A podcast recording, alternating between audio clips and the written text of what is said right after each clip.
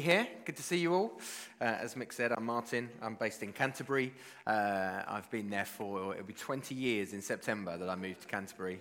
Um, I know, yeah. Uh, I know exactly. I was thinking that. I was talking to. I brought Dan and Maya. They're friends from the church, and uh, Maya was just telling me that she was born in 2003, which was the year I came to university.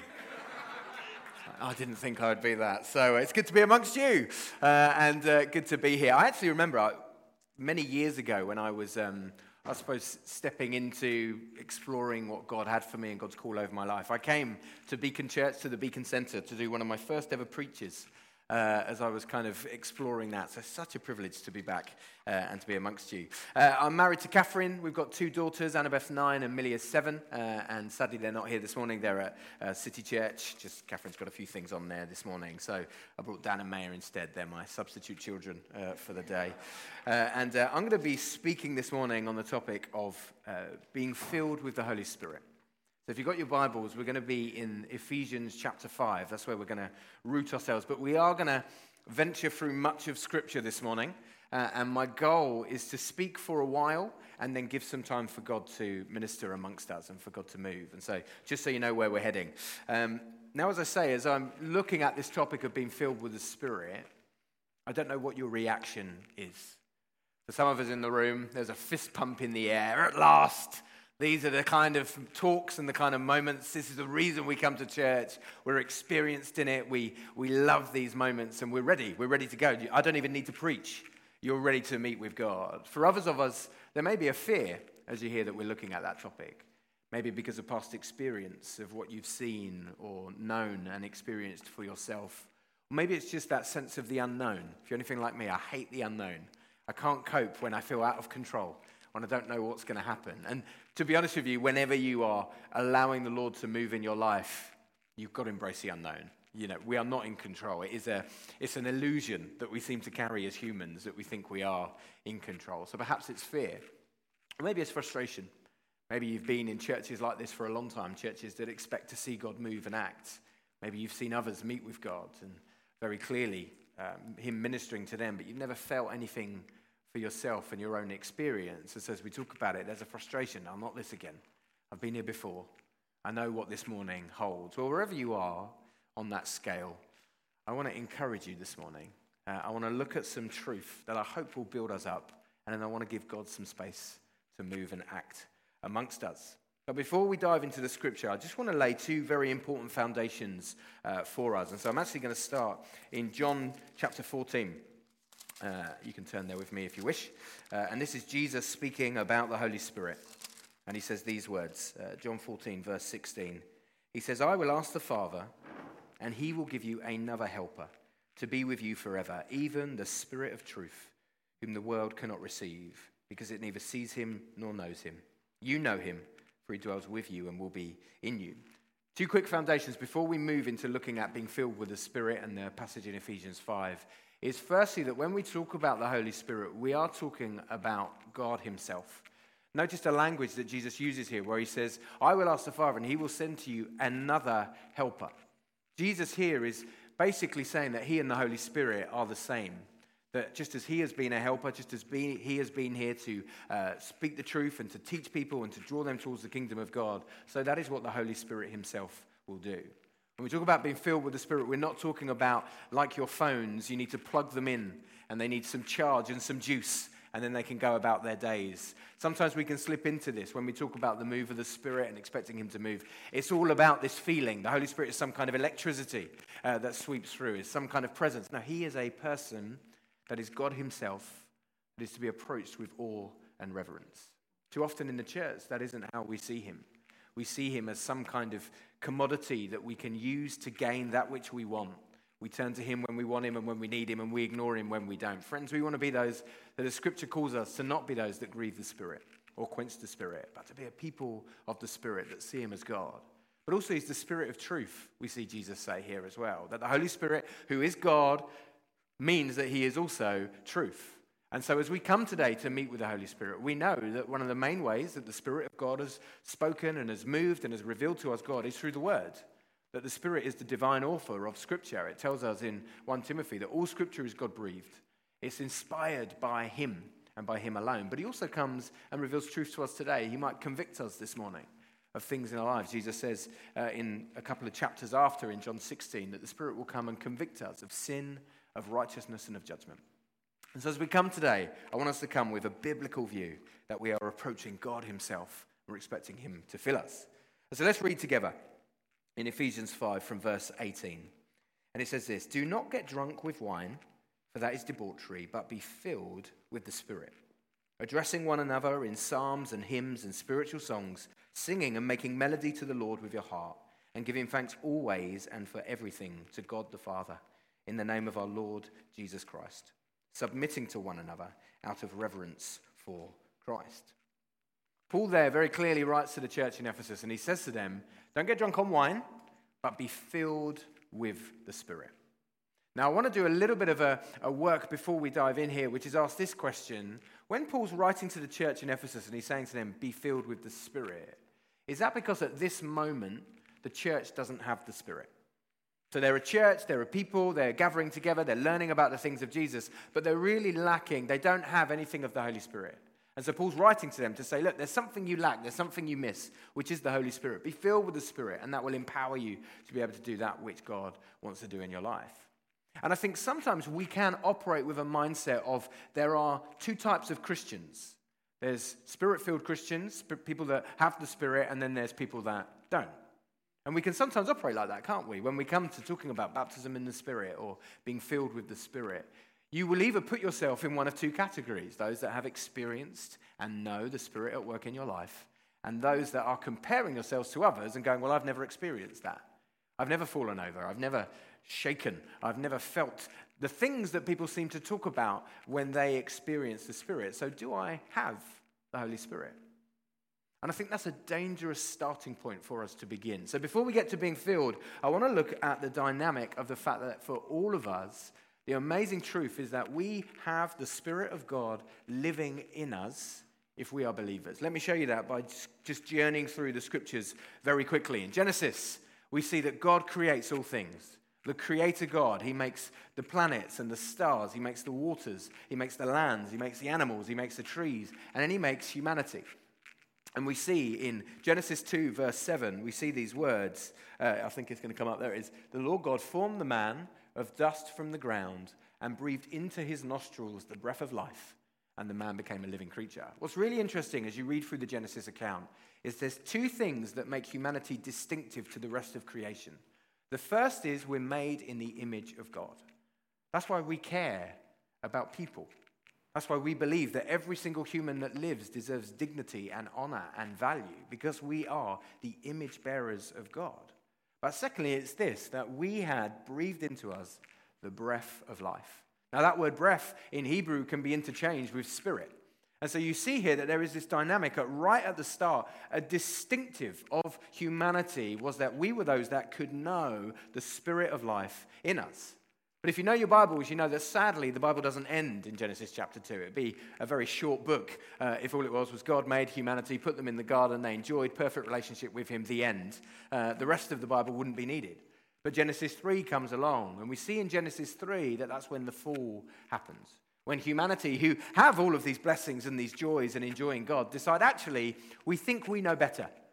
We, th- we think we know better than God. In fact, we want to be equal with God. That was the temptation that came to eat from the tree. Now, that has carried on. That's the root of all sin in all of us, is that we think we know better and we think we want to be equal with God. When you boil down to every struggle in your life, everything you do that doesn't align to the will of God, it will come down to that right deep down that we think we know better.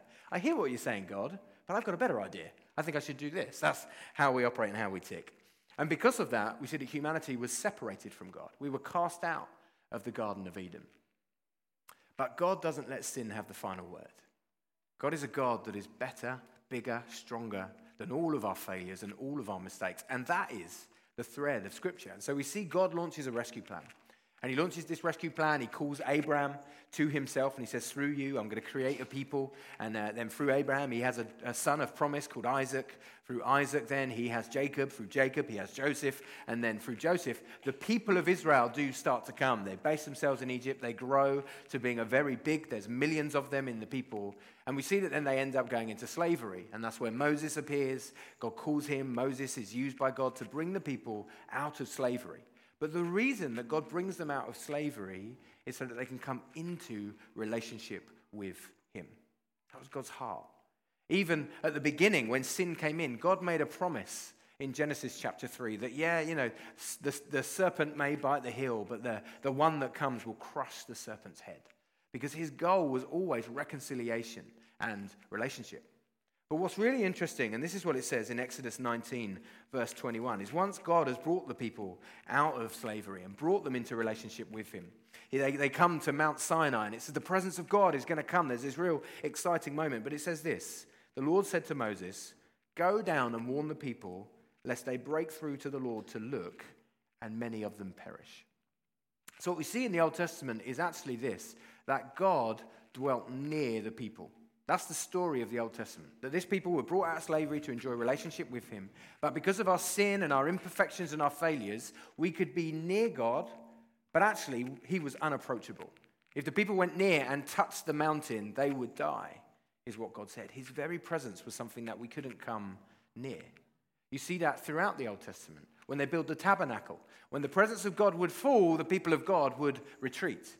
You see it with the temple. When they built the temple, the place where the presence of God would dwell, they put a big curtain up to say that, listen, the Holy of Holies, only one person can go in there at one time in the year, and that was the high priest. And even then, they went in with uh, bells and pomegranates tied around their robes so that people knew that they were still alive as they were moving around because the presence of God was such a fearful place to be the Ark of the Covenant, which represented the presence of God. You saw that when it started to fall from the Ark and a guy called Uzzah tries to save it, he dies because he approached in the wrong way.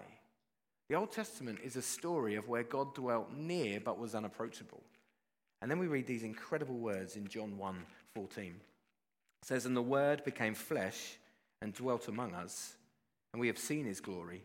Glory as of the only Son from the Father, full of grace and truth we see that in Jesus, God went from dwelling near to dwelling among. God Himself came, the presence of God came and dwelt among the people. And what is incredible is when you look through the Old Testament, you see that God's presence was near but unapproachable. Jesus, when He dwelt amongst the people, made the presence of God approachable for all. Jesus was the one that would go and he would meet with people. He would seek people out. He would meet with sinners and with good people. He would meet with rich and with poor. He would allow the sick to touch him and be healed. Jesus brought the presence of God, the kingdom of God, the love of God close to people. No longer near and unapproachable, but near and close. But that was never the kind of end of the story. God's plan was not just that his presence would go from being near to unapproachable to being near and close. Actually, God's intent was always that we would see his presence dwelling in us, that God would live within us. We see this promise in Ezekiel years before Jesus came, 36 27. It says, I will put my spirit within you and cause you to walk in my statutes and be careful to obey my rules. Then we read this in John 14, as we just read earlier, verses 16 to 17. But at the end it says this You know him, talking about the Spirit. Why?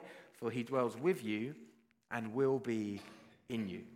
That's the promise that Jesus has given us, is that God Himself will live in us. Friends, if you are a believer here today, you are a temple of the Holy Spirit, is what the Bible teaches. That means that God lives in you. The Spirit of God lives in us. And so, for the people in Ephesus that Paul's writing to, going back to that first question, have they got the Spirit, or is Paul telling them you need the Spirit? Well, they have the Spirit. How do we know that? Well, Ephesians 5, verse 1. Well, basically all of Ephesians up to that point. But Ephesians 5, verse 1 tells them, Be imitators of God as beloved children. So they are the beloved children of God. If you're a beloved child of God, that means you are a dwelling place of God, which means you have the Holy Spirit living in you. And so that is true for you and I today. And I think this is a really important foundation to begin with, because as we start to look at being filled with the Spirit, the power of God and His presence being very known and obvious amongst us and sending us out into the things that the Lord has for us, we don't start with an orphan heart of lack. I don't have God, and so I've got to try really hard. I've got to impress God so that He will send His Spirit amongst me. We come with peace and that He lives in us. And some of us today, we may have believed the lie that God is distant from us or that we are separated from Him. Friends, we know Scripture tells us that nothing can separate us from the love of God. That when Christ hung on the cross and cried, My God, my God, why have you forsaken me? That was a representation, a picture of the fact that Jesus himself drank the cup dry so that we would never have to know the anger and the judgment of God because Jesus took it all for us. So we can be those that we can approach with a confidence. And so we come to Ephesians 5 and we come confidently knowing, firstly, He lives in us, He dwells in us. But secondly, there is this expectation that God lives in us and the fruit of the Spirit will, will bear fruit in us, will follow God's guiding and God's leading, will be those that enjoy relationship with Him. We can hear His voice. But also, there is this other thread that runs throughout the scriptures, not only just of God's dwelling, but of God's filling, of God's power. And so we see this in the Bible as well. Uh, Gordon Fee, a great commentator, a guy that knows the Bible very well, he calls it God's empowering presence. When we're talking about being filled with the Spirit, we're talking about knowing God's empowering presence. And we read uh, in, the, in the Old Testament, we see this kind of narrative that happens where the filling of the Spirit was for specific people at specific moments for specific reasons. So it wasn't open for everyone. It was for a select few. And so we read this in Exodus 31, verse 3. It says, I filled him with the Spirit of God, with ability and intelligence, with knowledge and all craftsmanship. This is talking about a chap called Bezalel. What a great name. I feel like we should reinstigate that name. Never met anyone called Bezalel. I've been trying to persuade people uh, in our church that are pregnant to call their son Bezalel, but so far no one's been. Um, but he was called by God to help uh, build the tabernacle.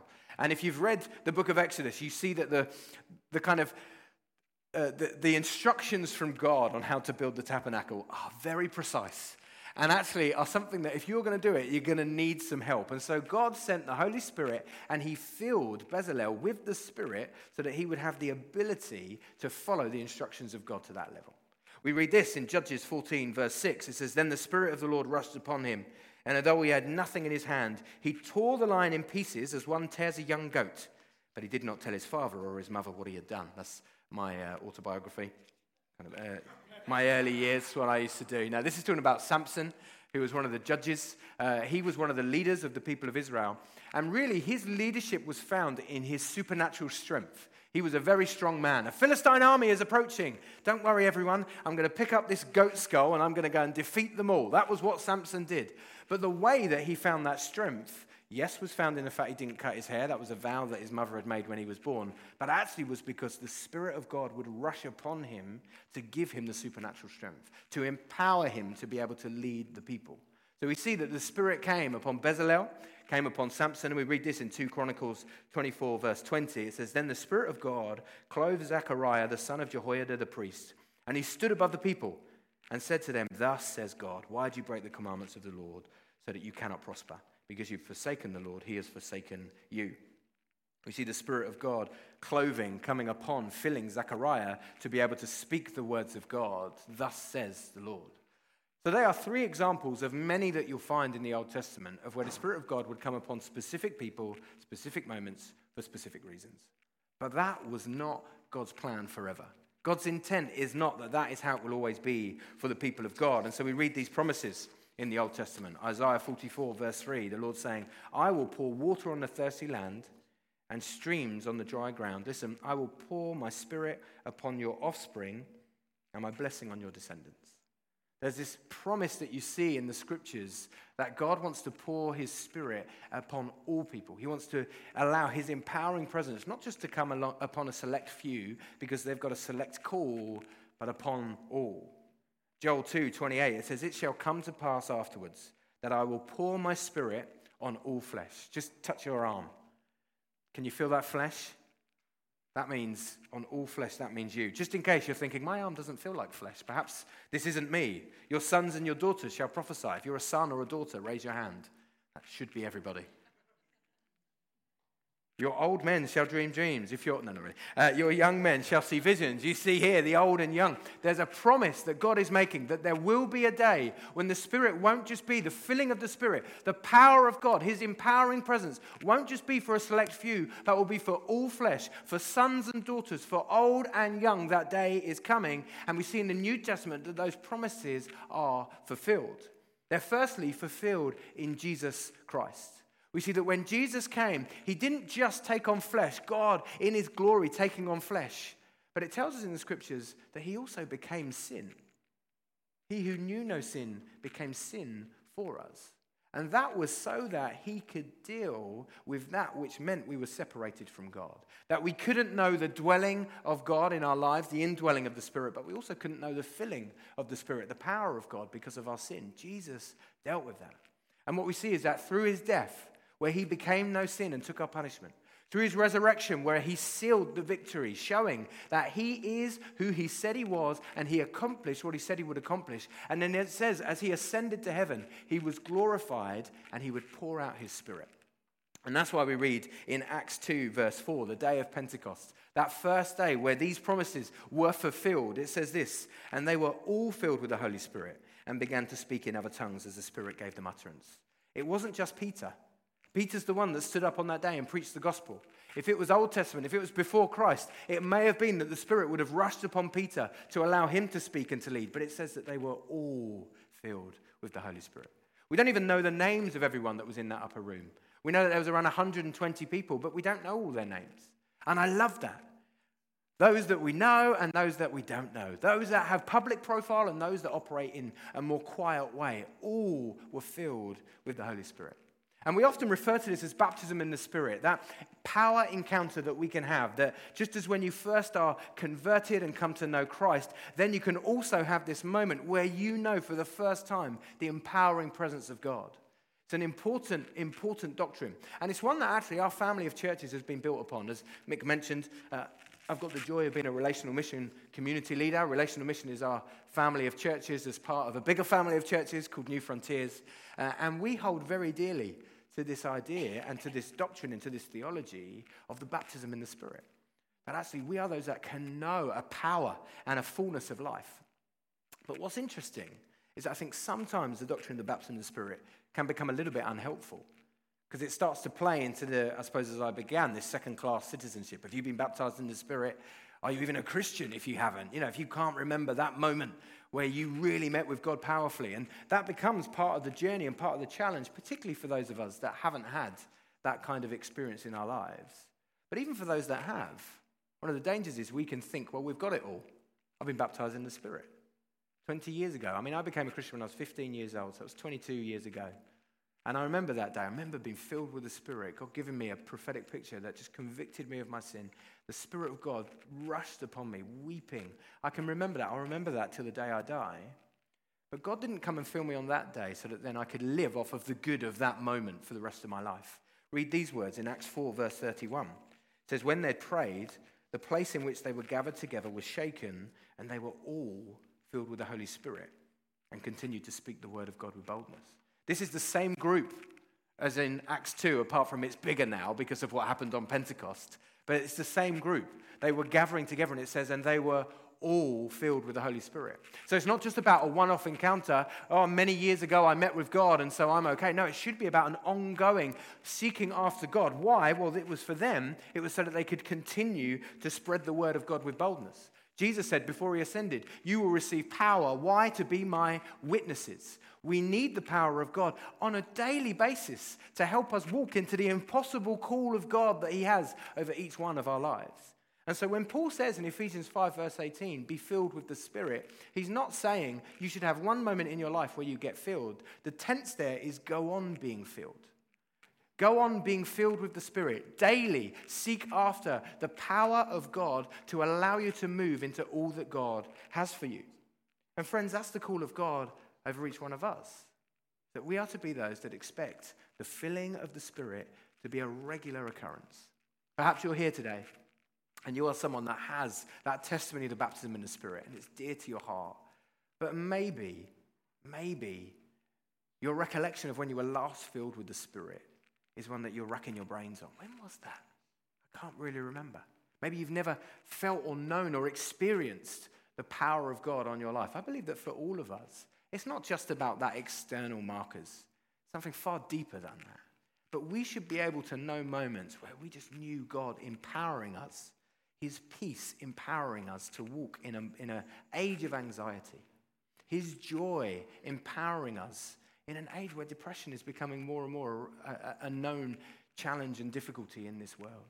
Uh, a strength to be able to endure when we're feeling weak. These are the things that we are expected to know. And so, why do we need to be filled with the Spirit? I just want to end with these two questions, and then we're going to give God some time to move. Often, people will use this picture when they talk about being filled with the Spirit. It's like we are a cup that's got holes in. And so, you know, we get filled with the Spirit. Perhaps you're going to get filled with the Spirit this morning. And then we all know life's hard, right? Maybe even over lunch today, but probably more likely tomorrow when you're heading to work or you're interacting with people. People have a great ability to drain you, don't they? They pop you. Ah, and then the spirit pours out of you. And so you kind of, I was full, but now, oh no, it's leaking out. Or maybe it's like we're a watering can and we get filled. And then as we do stuff, we're pouring out. And so, oh, we need fresh filling. Now, that picture I think is helpful to a degree, but I think it's unhelpful when we start to ground the filling of the Spirit with the indwelling of the Spirit. Because what that starts to communicate is if you're not careful, you could pour out all of the Spirit and you've got none left. That's not biblical. Actually, a picture that's far more helpful is a picture that Andrew Wilson, who's a great preacher, uses, which is of a sailboat. And that actually being filled with the Spirit is about positioning your sail to catch the wind to be able to move into what God's got for you. And that when you're out sailing, there's this dynamic of where sometimes the wind changes direction.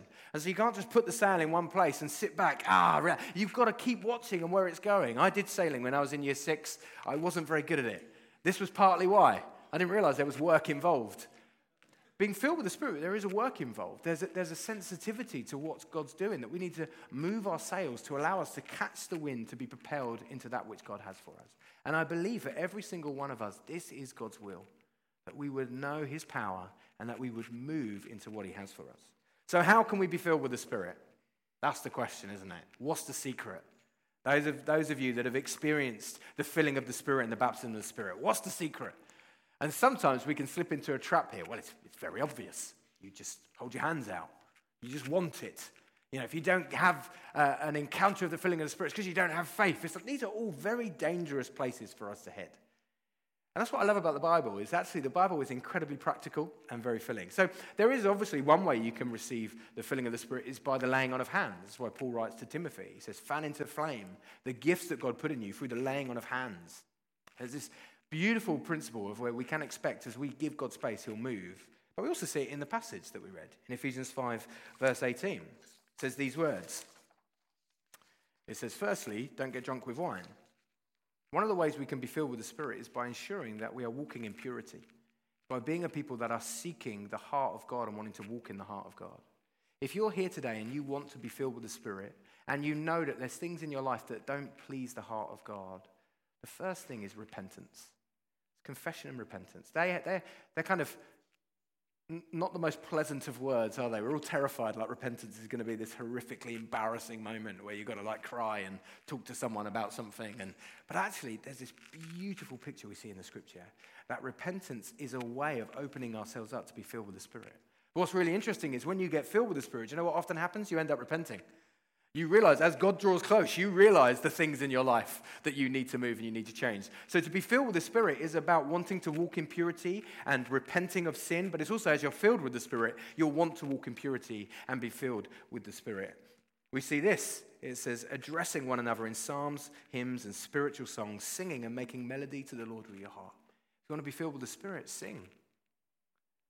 The people of God are a singing people. You cannot read the Bible and not see that singing is a key ingredient to the people of God throughout all that's going on. When Paul and Silas are in prison, what are they doing? They're singing and praying. That's when God moves and acts. The people of God, you see it throughout the story of the Bible, is that the people of God are a singing people. And so, actually, one of the ways that we can be filled with the Spirit is just sing, just delight in God. Obviously, don't just sing random songs, sing spiritual songs and hymns and, and, and you know, the songs that will point you towards Jesus. But you know what? As you're filled with the Spirit, you know what the overflow is? You want to sing. You want to delight in God. You want to worship Him. You want to praise Him. Giving thanks always, thanksgiving. If you want to be filled with the Spirit, I think one of the biggest rocks, as we were praying before the service, Steve used the image of, you know, like a river flowing and that there's rocks that can block the river. One of the biggest rocks, I think, in our, our age, in our time, is entitlement. I think we just assume that we deserve everything. So we're not thankful for anything. And I think entitlement begins to rob you of recognizing your need for the power of the Spirit. I don't need God's empowering presence. I can do all things. Forget the next part through Christ who strengthens me. I can just do it. I'm amazing. No, actually, we want to be those that position ourselves giving thanks. But again, as you're filled with the Spirit, you know what will happen? What's the overflow? Thanksgiving. Isn't it incredible that God wants to fill us with His Spirit? Not only does He live in us and help us know intimacy and joy of that relationship and fruit of that relationship, but He also wants to empower us to be able to go and do what He's calling us to do. It says here, um, finally, submitting to one another out of reverence to Christ. If you want to be filled with the Spirit, Submit your life to Christ. Submit your life. You notice there, it's to one another, but it's out of reverence for Christ. We start by submitting our lives to Jesus. Maybe some of us, we know God's calling us into things, but we don't want to go that way. I don't want to do that. That's too much work. I'm quite enjoying where I am at the moment. Stagnation is never a good thing in the people of God. That was, that was why they spent so long in the wilderness after they came out of slavery, was because they were like, well, we could go into that land where there's giants and it looks quite difficult, or we could stay here where there's no giants. Let's stay here. I think that's wired in us. We, we, we sometimes we get complacent. Let's submit our lives. Let's ensure we're those that are open to God's leading and where God's leading. And let's submit to one another. Invite people to speak into your life. Come under godly leadership and allow them to help you grow. Friends, we are those that are the temple of the Spirit of God. That God dwells in us. Today, know that. Be confident in the fact that you are a beloved child of God if you're in Christ. He's won that privilege for you. So now you are a temple of the Spirit. Where you go, the Spirit of God is because He dwells in you. But He also wants to fill you with His power for that which He's calling you to. And so we want to give a bit of time to that. We want to give some space for God to move and act. And so what we're going to do is Wait on God and see what He wants to do. I've got no plans here. I have nothing written down for this part. So we'll see what God wants to do. What is the time? How long have we got? A couple of hours. An elder's wife has said it, so it must be. They're the real ones that lead the church. No. Uh,